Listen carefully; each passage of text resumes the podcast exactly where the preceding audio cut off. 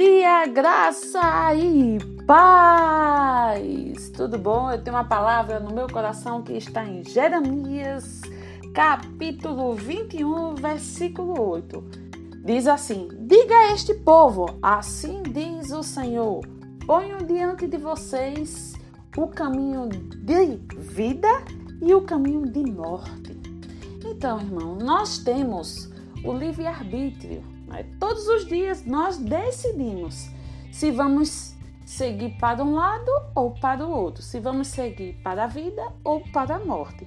Existem caminhos que até parecem bons, cheios de vida, aparentemente divertidos, que enchem os olhos né, de tão bom que são, mas na realidade são laços de morte, que no final nos levará à desistência.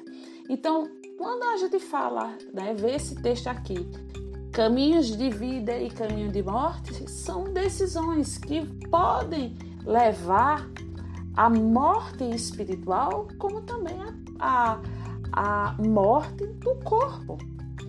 Então, às vezes, nós nos deparamos no nosso dia a dia com conversas, com frustrações, é, com atitudes, com posturas erradas, com tantas coisas, né? e essas coisas podem nos levar à morte, à desistência, a retroceder, a desistir da caminhada cristã, né? desistir de estarmos caminhando todos os dias na eternidade.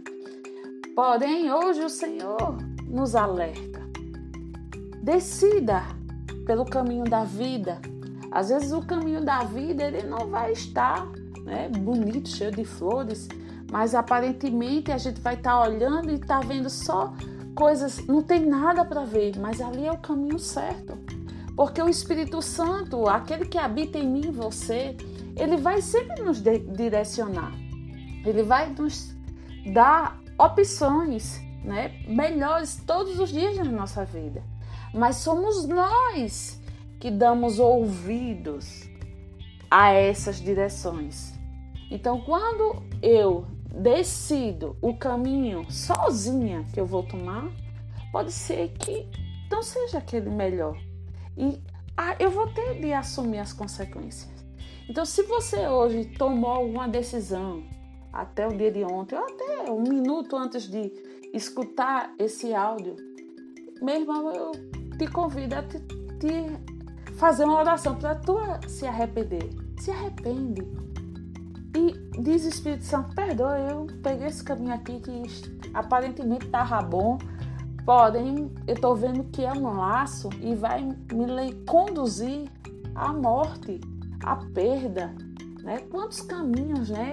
pessoas estão por causa de um flerte, de, de de uma mensagem, estão perdendo seu casamento e destruindo não só sua vida, mas toda a família. Né? Quantas pessoas estão perdendo teu emprego? Então, se tu fizesse isso, se arrepende agora, em nome de Jesus.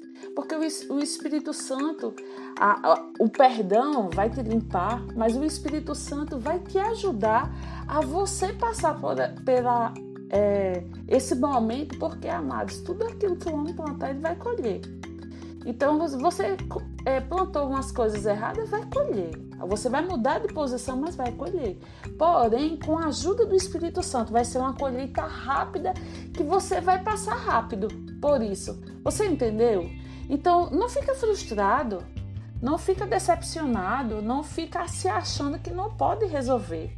Pega hoje o caminho da vida. Muda essa situação, porque você pode, você consegue.